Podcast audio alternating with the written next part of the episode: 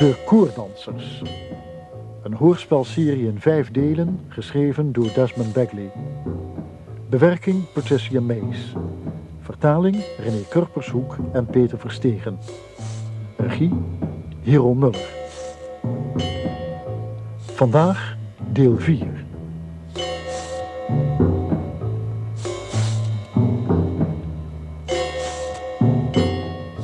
Finland. Giles Dennison, in de rol van professor Harold Merrick, een internationaal vermaarde geleerde, raakt steeds nauwer betrokken bij een operatie van de Britse geheime dienst. Nadat hij bewusteloos is ontvoerd uit een sauna en ondervraagd door een onbekende aanvaller, is hij nu, samen met Lynn, de dochter van de echte Merrick, en mensen van de Britse geheime dienst bezig eventuele tegenstanders op een dwaalspoor te brengen, terwijl hun chef Carrie aan de Fins-Russische grens het moeilijkste en gevaarlijkste onderdeel van de hele operatie voorbereidt.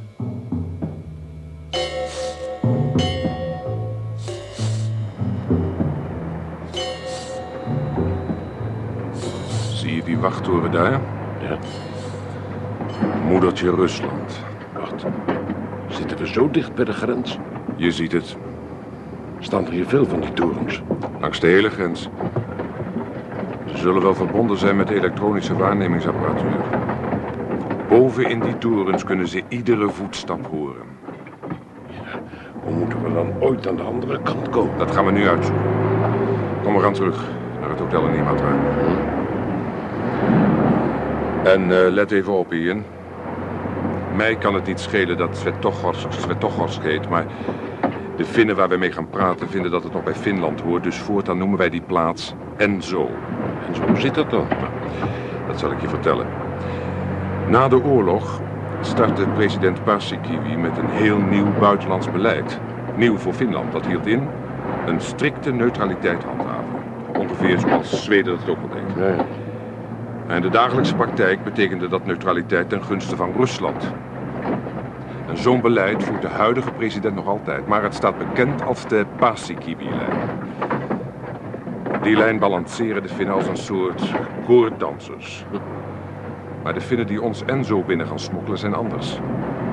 Dat zijn geen koorddansers.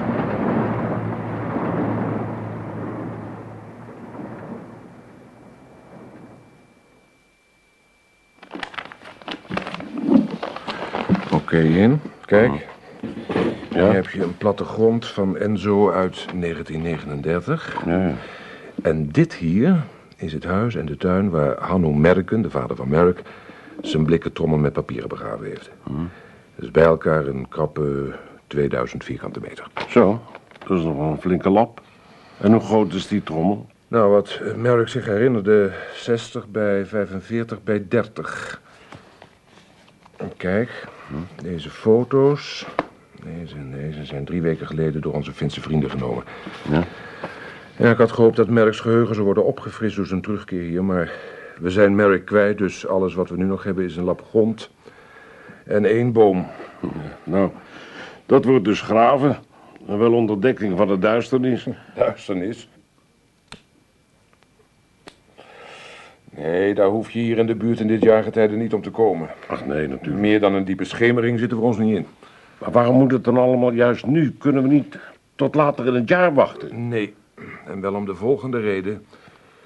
Toen Merken nog in dit huis woonde, stond het in een welgestelde buitenwijk. Maar Enzo is uitgedijd. De wijk is verpauperd en er is al sanering toe. Voor de herfst komen ze hier met bulldozers. Ah. En woont er op het ogenblik iemand in het huis? Ja, Rus. Een uh, Kunaev. Een voorman bij een van de grote papierfabrieken. Eh, vrouw, drie kinderen, een kat. En geen honden. Dus wij gaan erheen en beginnen op klaarlichte dag zijn tuin om te spitten. Hij zal ons zien aankomen, dat is toch ondoenlijk? Maar niet onmogelijk. Om te beginnen zitten die papieren in een blikken trommel. Nou is een blikken trommel niet zo dun als een bierblikje. Zo'n ding is van dun plaatstaal. En ik heb hier een heel handig metaaldetectortje. Klein, maar gevoelig. Ja. Speciaal laten maken. Het is zo klein dat we het zonder al te veel risico met de grens over kunnen nemen. Knap werk. Nou, in. Nou moeten we ons klaar gaan maken voor de ontmoeting met Lassie Weertanen en zijn vrienden. Lassie, dat klinkt als een hond. Ja, en deze kon wel eens bijten. Kip is. Ja, dus wij zeggen proost. proost.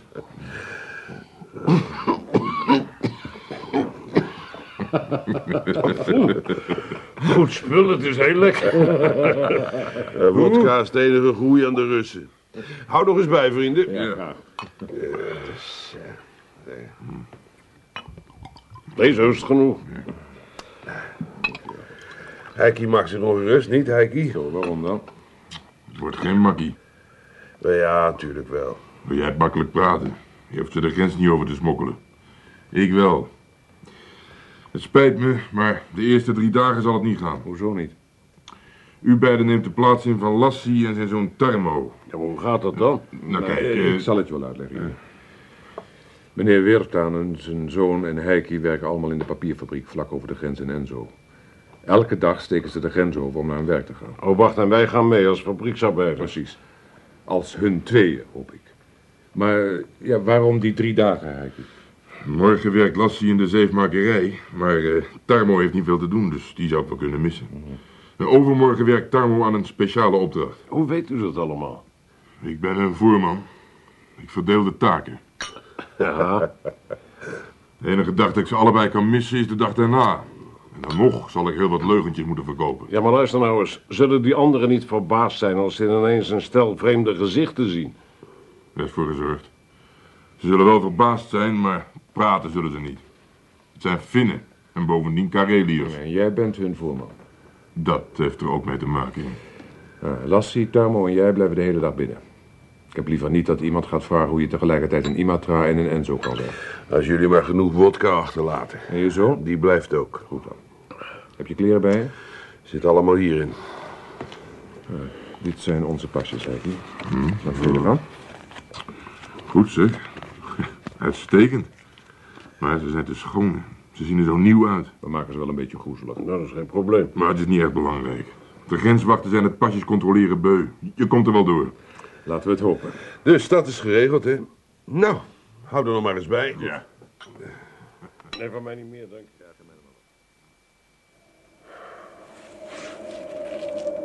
Giles? Ja. Jouw beurt om op wacht te staan. Ja. Vergeet je verrekijker niet. Oh, worden we nog steeds gevolgd. Ja, er zijn nou zelfs twee ploegen. We worden wel populair, hè? Dat is ook zo'n beetje de bedoeling. Zolang ze ons in de gaten houden, laten ze Carrie en Armstrong met rust. Nou, ik zou maar eens naar boven gaan als ik jou was. Je blijft de rest van de nacht daar zitten. Dokter, zou u niet eens wat proberen te slapen? Ja, ik zal mijn best doen. U moet zorgen dat u zo uitgerust mogelijk bent. Wilt rusten. Ah, mevrouwtje Hansen komt helemaal in de reglement, vindt u ook niet? Enfin, we gaan maar eens. Wel rusten, dokter. Goeie wacht.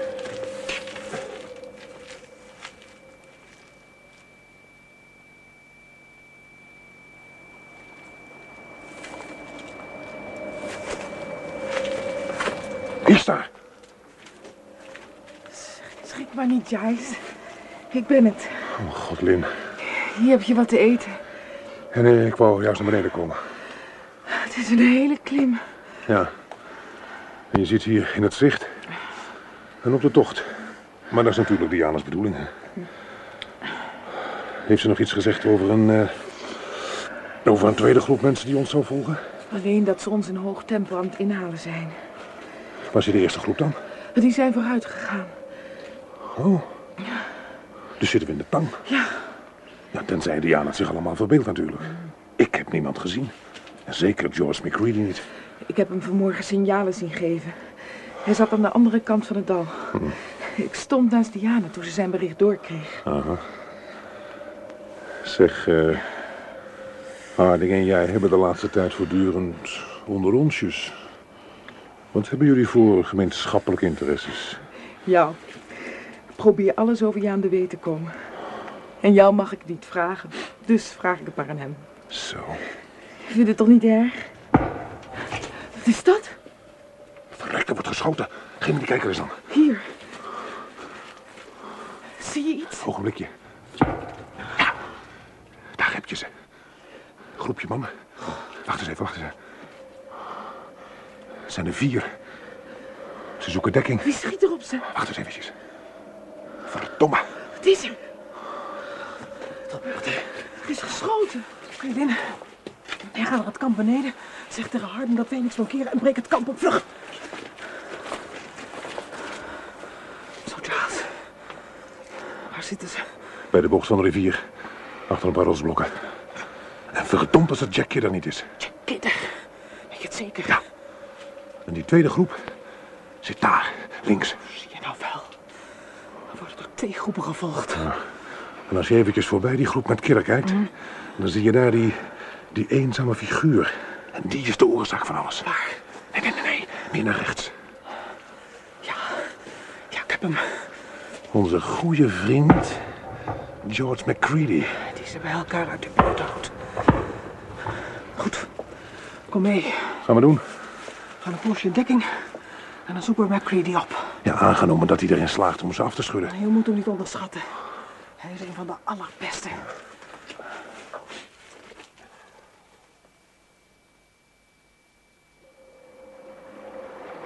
Die ene groep waren Amerikanen. Wie die anderen waren, weet ik niet. De taal klonk Slavisch. Russisch? Kan zijn. Ik hoop het.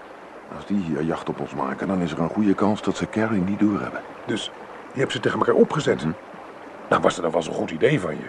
Straks denken ze nog dat wij het waren. En de volgende keer dat ze ons tegenkomen, eh, beginnen ze gelijk met schieten. Dat is een risico, dat geef ik toe. Maar het houdt ook de schrik erin. Ja, nou. In elk geval is dit het moment om ze af te schudden. Daarom kunnen we het best hier de rivier oversteken en aan de andere kant teruggaan.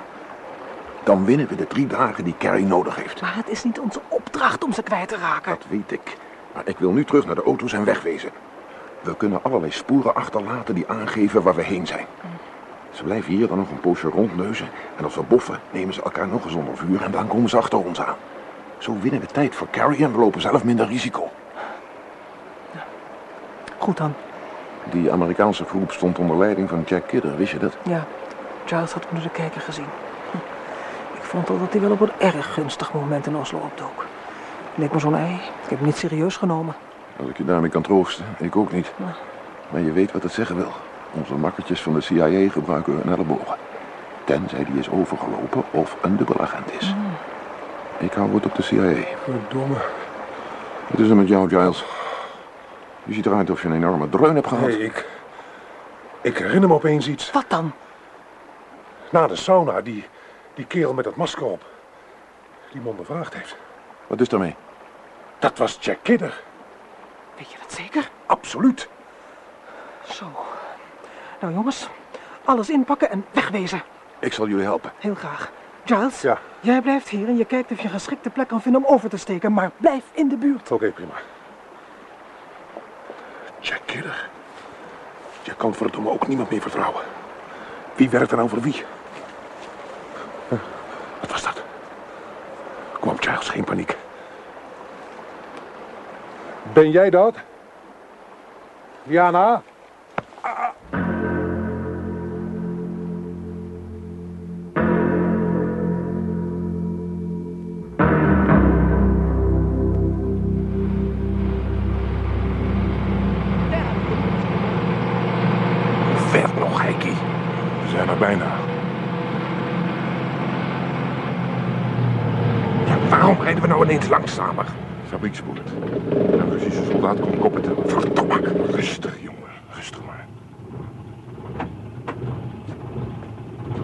Goedemorgen, kameraden.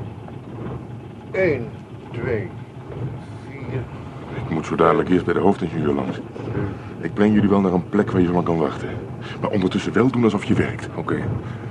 Hoe lang blijf je weg? Dat weet ik niet. Ja. In orde, chauffeur. Doorrijden maar.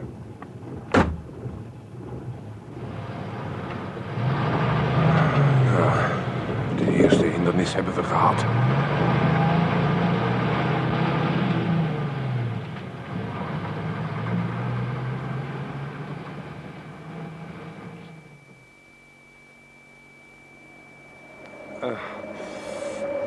Harding! Hij komt bij. Ik kom eraan. Wat... Wat is er gebeurd? We hebben je bij de rivier gevonden. Met een buil en buitenwesten. Mijn hoofd. Hoe is het met hem? Hij is wakker. Wat is... eh, Nee, Giles. Stil blijven liggen. Eens even kijken. Hoe voel je je? eh, gaat wel. Van wie heb ik die... die klap gekregen? Een derde belangstellende, zegt Diana.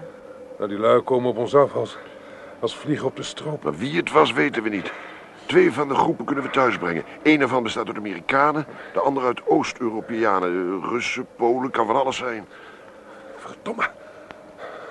Ze hebben die plattegrond. Die had ik toch, toch hier in mijn zak. Oh, daar hebben ze niet veel aan. Dat ding is pure nep. Je bent een flinke tijd bewusteloos geweest, hè? Eh, nee, niet helemaal, dokter. Hoe bedoel je? Ik kon wel geen vin verroeren. Ik kon niet spreken of opstaan of zitten en zo, maar... eh, ik was wel bij bewustzijn. En... En nog iets. Nou? Ik... Ik heb, geloof ik... mijn geheugen terug.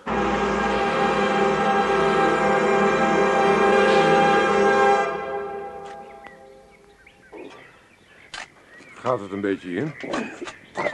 Het gaat wel. Ik voel me net een doodgraver. Stevig doorgraven. Die trommel moet hier ergens liggen. Ik hoop het maar. Ik heb bijna die hele rottuin omgespit. Staat dat, staat dat jochie nog te kijken? Nee, nee. Hij verveelde zich. Toen is hij weggegaan. Nog een geluk dat die mevrouw Koenagiev zo inschikkelijk was. Als je in officiersuniform loopt, moeten ze wel. Of ze willen of niet.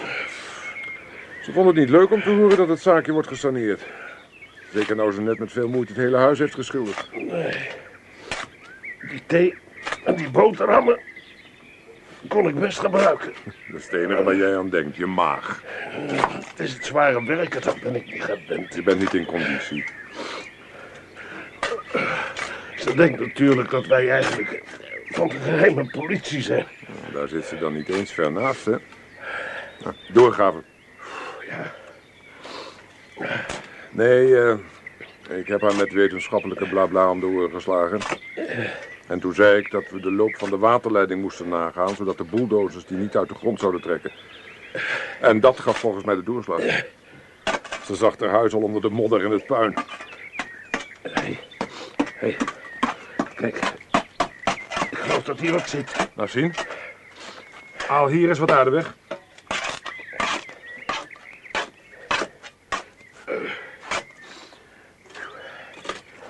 Zo.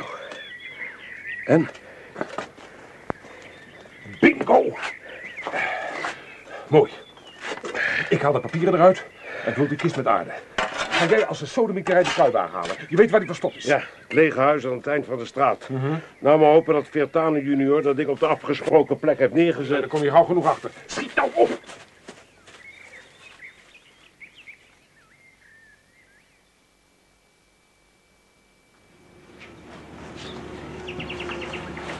Hmm, de dames zijn met het eten bezig. Voor het eerst sinds dagen warm eten.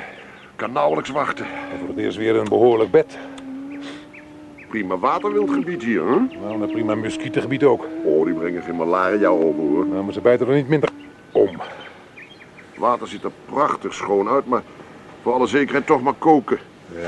Hé, hey, wat hebben we daar?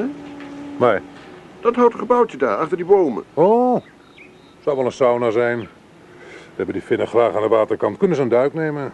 Nou, eh, wij krijgen ze er niet meer in, naar wat ik heb meegemaakt. Dat is geen sauna. Daar is het dak veel te laag voor. Ik wil het wel eens van dichtbij bekijken. Je mee?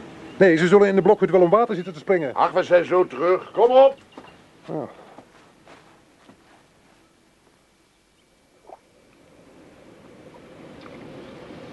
Nee, maar wie had dat gedacht?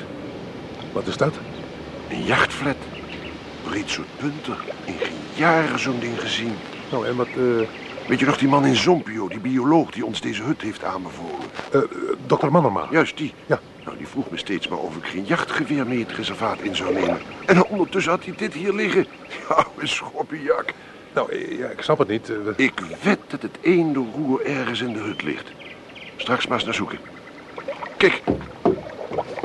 Hier zitten de staartkoorden aan vast. Ik kan u niet erg goed volgen, dokter. Nee, daar kan ik wel inkomen. Deze dingen zijn een beetje uitgeraakt, mag ik wel zeggen. Aan de oostkust bij ons in Engeland worden ze nog wel gebruikt, maar hier in Finland? Nee, nooit verwacht. Je zult er wel meer van begrijpen als je het geweer ziet. Kom, laten we maar teruggaan.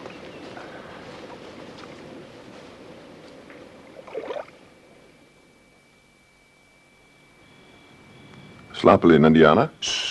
Ja, Er zou eigenlijk iemand op wacht moeten hebben. nou ga jij nou maar slapen. Ik tos wel met Harding, wie er het eerst op wacht gaat. Waar is Harding eigenlijk? Op zoek naar een of ander geweer.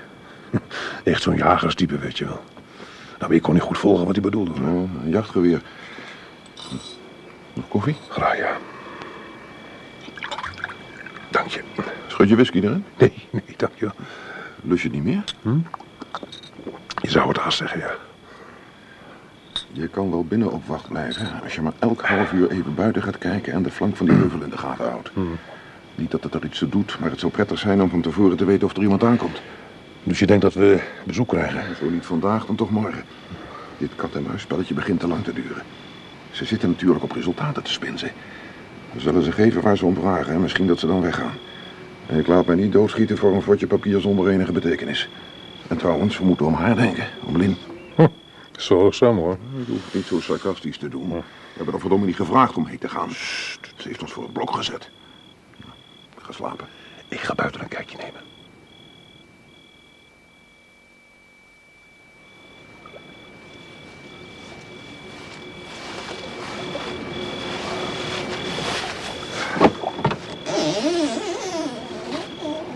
Ah, dokter, bent u hier? Ik heb het gevonden. Moet je zien wat hier nog meer ligt. Wat zijn dat? Slaghoedjes. Kruid kan ik nergens vinden. Ik zou je het geweer laten zien. Het lag hier, achter deze kisten. Mijn god, wat een loers. Ja, ik had wel gedacht dat je verrast zou zijn. Dat is wel zachtjes uitgedrukt. Met stomheid geslagen komt dichter in de buurt. Hoe lang, hoe lang is dat ding wel niet?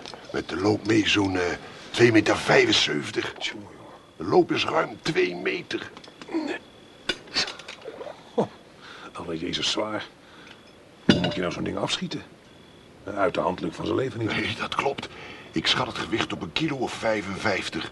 Je kan er zo'n anderhalf pond hagel mee schieten. Ja, ja, goed, maar, maar hoe dan? Nou, hij hoort bij die punter. Hij ligt voor in de punt. Ja. Kijk, hier heb je die koorden, die staartkoorden. Die zitten door de ogen op de punter en vangen de terugslag op. Ja. Kolf is alleen maar om je te richten. Als je je schouder er tegenaan zou leggen en je schoot dan... ha, zou je minstens een gebroken schouder aan overhouden. Nou, dat is een indrukwekkend stukje archerie. Ah, ze dateren van voor in de 19e eeuw. Het is de bedoeling dat je plat voorover in je punter ligt. En je voorbeweegt met korte, ronde peddels. Eigenlijk een soort eh, pingpongbedjes. Het gaat heel gemakkelijk. Want als het gewicht eenmaal in de punter ligt... komt het water tot een centimeter of tien onder de rand. Je besluipt de vogels vanaf het water tussen de rietkragen. Je richt door de hele punter te draaien. En als je binnen schootafstand bent, geef je vuur en met wat geluk schiet je minstens eh, een stuk of tien vogels neer. Ja, ja, en wat voor een eh, patronen gaan erin? Geen. Je neemt gewoon zwart kruid, goed aangestampt, dan hagel erop en een prop. Je zet een slaggoedje op het slot en je haalt de trekker over. De haan slaat neer op het slaggoedje, dat ontploft. Het vuur schiet naar binnen toe, steekt daar het kruid aan en eh boem! Ja, en je hele punten schiet een metertje wat achteruit. Ja, dat zeker. Het is niet te geloven. Nou, eh, u moet nou maar een beetje gaan slapen. Dan maak ik u over twee uur wakker voor de tweede wacht.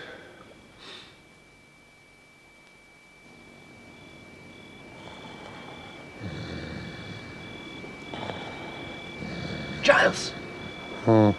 Giles! Wakker worden en top stil. Wat is er aan de hand? Kom kijken.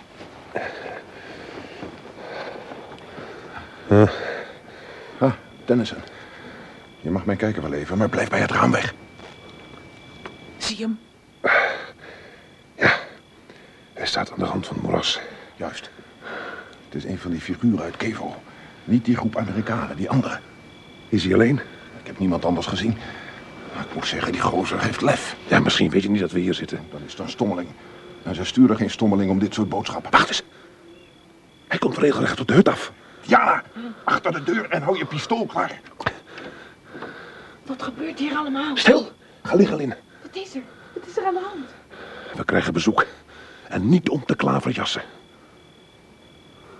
Wat doet hij nou? Hij houdt zijn handen omhoog. Of je ook weet dat we hier zitten. McCready, wat ben je van plan? Diana, blijf jij achter de deur staan. Ja. Ik ga met hem praten. Je bent gek.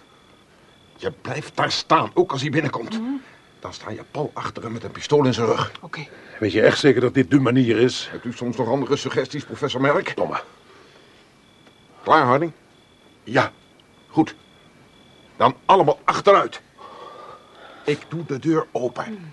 Nu.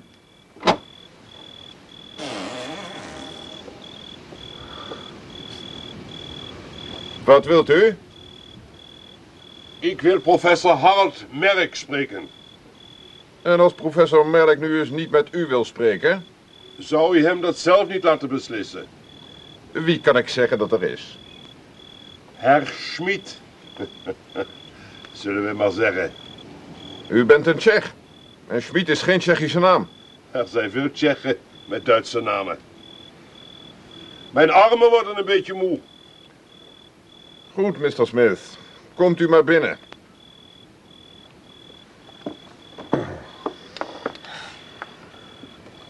Fouilleren, Diana. Uitstekend. Wat in arsenaal. Ik zelf ben natuurlijk ongewapend. Niet alles in dit reservaat is even natuurlijk. Jullie schieten veel te gauw. Daarom kom ik met mijn hand in de lucht. Ik wou niet per ongeluk doodgeschoten worden. Waarom hebt u een kever op mij geschoten? Dat waren wij niet. U liep een ander gezelschap tegen het lijf. En u denkt dat ik dat geloof. Eerlijk gezegd kan het me geen barst schelen wat u wel of niet gelooft. Maar u bent die schietpartij met de Amerikanen begonnen. Ik zat toe te kijken. Drie van u tegen vier van hen. Een van jullie liep een gebroken arm op en een van die Amerikanen kreeg een kogel in zijn been. Ik had een logeplaats aan de overkant van de rivier. Zo. Dus de Amerikanen hebben u ook in de gaten. Het moet wel iets heel belangrijks zijn wat professor Merk bij zich heeft. En wat wilt u ermee? Ik kom het halen. Gewoon halen. Gewoon halen. McCready. Hm? Ik weet wie u bent, hoort u wel. Ik weet trouwens ook wie alle anderen hier zijn. Mevrouw Hansen, dokter Harding, professor Merk en natuurlijk mejuffrouw Merk. En waarom denkt u dat professor Merk u iets zal geven? Ik dacht zo dat hij wel wat over zou hebben voor de veiligheid van zijn dochter. Is dat een dreigement? Het is te merken dat u geen tacticus bent, professor Merk. Maar meneer McCready hier begrijpt mij wel. Over vijf, nee, 24 minuten om.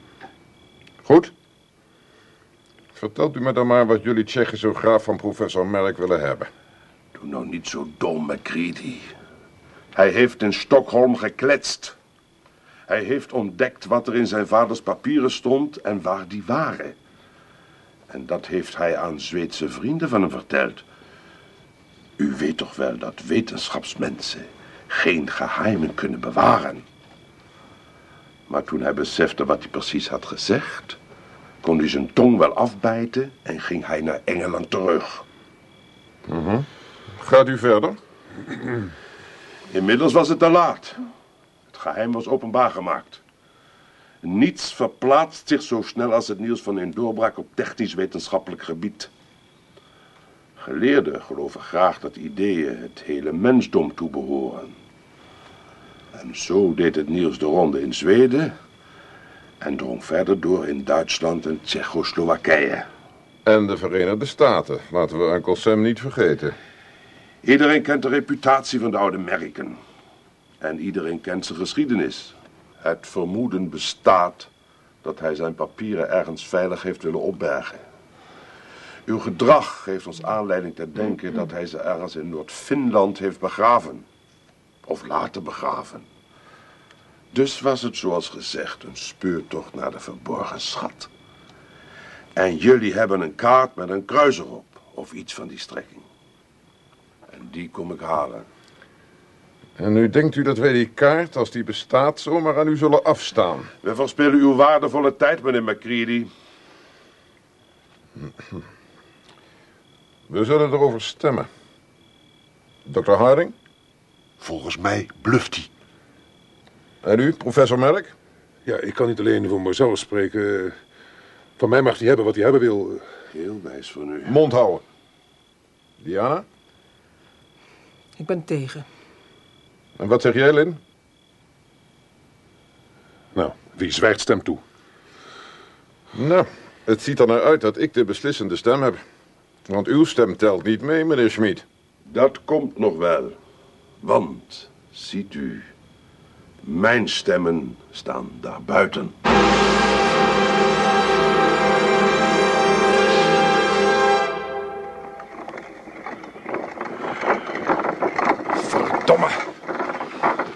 Mens van Kunaev niet was thuisgekomen met haar boodschappen...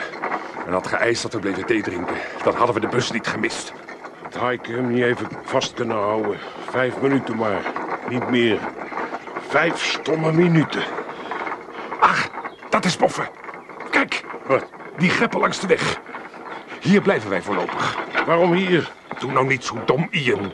Die fabrieksuniformen van ons en die blootliggende pijpen... die gaan mooi samen. Het is maar goed dat de dagploeg al naar huis is. Zo. Jij springt in dat gat. En zorg dat je niet opvalt. Heel leuk. Heb jij een beter idee? Kunnen we niet naar dat leegstaande huis wat Tarmo de kruiwagen had neergezet? Dan houden we ons zo lang schuil in de kelder. De hele nacht. Als die grenswachten twee koppen tekort komen in de bus... konden we het daar wel eens knap en oud krijgen. Daar hebt u weer gelijk in. Maar er gaat ook een trein van hier naar Imatra. Kunnen we niet meeliften? Geen schijn van kans. De spoorwegpolitie is berucht efficiënt. Kijk uit. Wat is er dan? Smeris. Hij komt recht op ons af. Controleer die pijp. En vertel me wat je ziet. Nou, ik zie nergens een barst of zo. Ja, moet er toch ergens barsten zitten? Nou, ik zie er niet één. Nou, dan kunnen we nog maar één ding doen. Een rooktest. Ach, eh, goedenavond, kameraad. Overwerk? Ja, ik moet altijd werken als er wat misgaat. Is het dit niet, dan is het dat. Ze moeten mij altijd hebben. Tja. Eh, waar dient dit voor? Eh, afvoer voor de nieuwe fabriek aan de overkant. De afvoer van een papierfabriek kan toch nooit zo'n pijpje? Nee, maar dit is ook niet de hoofdafvoer, ziet u. Nee, dit is de huishoudelijke afvoer. Het lek zit misschien wel in de fabriek zelf. Ah, Straks moet ik nog binnen gaan zoeken. Nou, u hebt wel hard voor de zaak. Hè? Hoe denkt u dat ik het zover gebracht heb? Moet je zo'n broekje nou zien? Kameraad, hè? Die brengt het nooit tot inspecteur, al wordt u honderd. Steek nooit een vinger uit, tenzij op bevel. Nou, kom op, niks nut. Gaan we in de fabriek kijken. Neem je kruiwagen mee en je schop, want die hebben we misschien nodig. Ach, jee, ach, jee, daar bedenk ik mij opeens iets. Oh ja, kameraad. Wat dan? De, de wacht laat ons er misschien niet in. Ziet u, ik heb de benodigde papieren niet bij me. Want wij hadden gedacht, het lek zit hier buiten in de weg. Ik ga wel even met u mee. Laat u maar met hem praten. Dan komt het wel in orde. Zult u zien. Ja, dat zou heel vriendelijk van u zijn, kameraad. Nou, Ian, kom op. Als je niet telkens op documenten hoeft te wachten... ben je veel eerder klaar met je reparatie ook. Hm?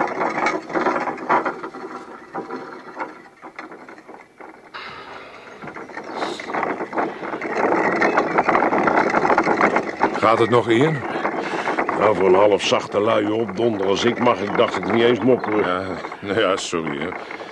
Maar je bent het met me eens dat het werkte. Op deze manier kon ik het woord blijven doen. We zijn er bijna.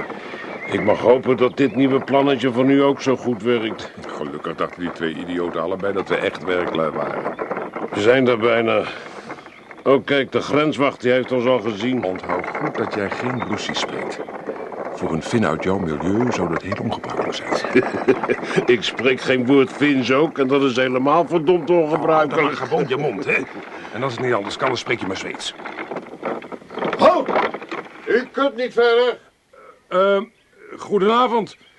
Heeft de chauffeur van de bus u niet gezegd dat we nog zouden komen? Die suffert is zonder ons vertrokken. Oh, maar eh, waar komen jullie dan in godsnaam nog vandaan? Papierfabriek. Papierfabriek? Ja, ja, ja, we moesten deze papieren allemaal nog ophalen voor de baas in Imatra.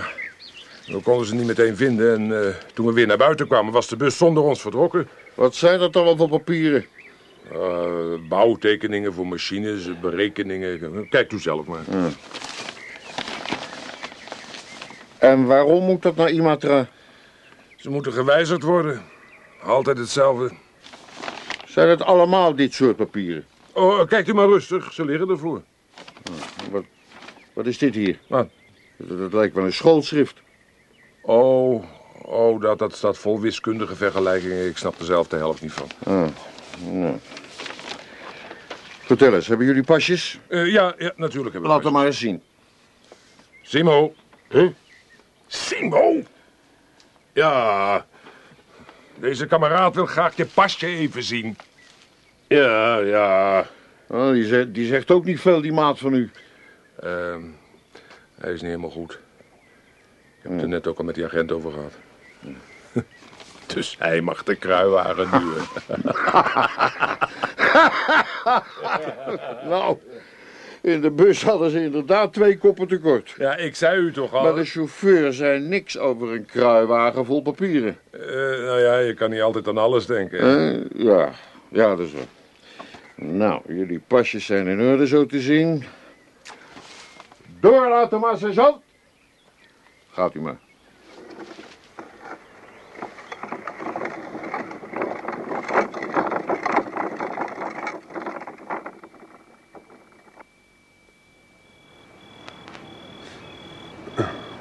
U hebt nog iets minder dan een minuut, meneer Macready. Ik heb geen haast. Diana, zie je iets bewegen buiten? Nee. Nee, ik denk dat hij bluft. En aan uw kant, professor Merrick? Huh? Uh, nee. Nee, niks te zien. Volgens mij probeert u ons te slim af te zijn, meneer Schmid. Het zou natuurlijk de mop van het jaar zijn als u daar buiten maar één mannetje had. Als u nog een paar seconden wacht, zult u zien wie er het laatst lacht. Er sluipt daar buiten iemand rond. Oh, Waar? oh. Daar. Oh, liggen idee! Liggen, zeg ik! Verdomme. Minstens drie. Zeven man. Met mij mee acht. Wat vindt u, meneer McCready? Telt mijn stem nu mee? Macht groeit uit de loop van een geweer, meneer Schmid. En uw lopen zijn vruchtbaarder dan de onze. Een verstandige beslissing. Zo, al uw wapens op tafel graag. Mooi. Ik zal mijn vrienden even gaan zeggen dat u hebt besloten mee te werken. Uh, McCready. Wat gebeurt er nu? Tijd rekken. Laten we hopen dat Carrie en Armstrong opschieten met hun karwei in Svetokhorsk. Hij komt weer binnen. Mooi. Waar is die kaart, of wat het zijn mag? Geeft u hem maar, professor Merck. Ja. Is dat alles? Ja, dat is alles. Die getallen zijn coördinaten, uitgedrukt in graden van een cirkelboog. Als u een meer, een heuvel en een kloof in het reservaat kunt vinden... die precies zo ten opzichte van elkaar liggen... dan hebt u het probleem opgelost. Ik kan niet zeggen dat ik u meer geluk toewens dan wij gehaald hebben. Veel is het niet. Dit is een fotokopie. Het origineel is gepikt. Onze vriend hier heeft er nog een buil van op zijn hoofd. Dus dat waren jullie niet? Dat lijkt me wel duidelijk. Amerikanen? Volgens mij niet. Maar volgens mij wel. Ze zijn niet hier. Wie weet zijn ze weer teruggegaan naar Kevo. Misschien. Oké, u blijft hier in deze hut. Als u probeert te ontvluchten, wordt u neergeschoten. Hoe lang wilt u dat we hier blijven zitten? Zolang als ik nodig acht. Maar we kunnen niet zonder water. Goed. Professor Merrick en dokter Harding gaan nu water halen. Ja, maar nu. hoe, hoe, hoe weten we nou wanneer het veilig is om de hut uit te komen? Dat weet u niet, professor Merrick. U zult het erop moeten wagen.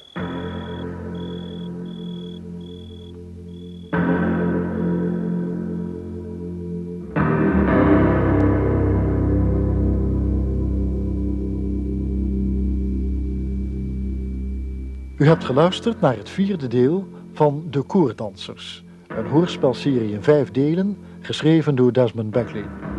Bewerking Patricia Mees. Vertaling René Kurpershoek en Peter Verstegen.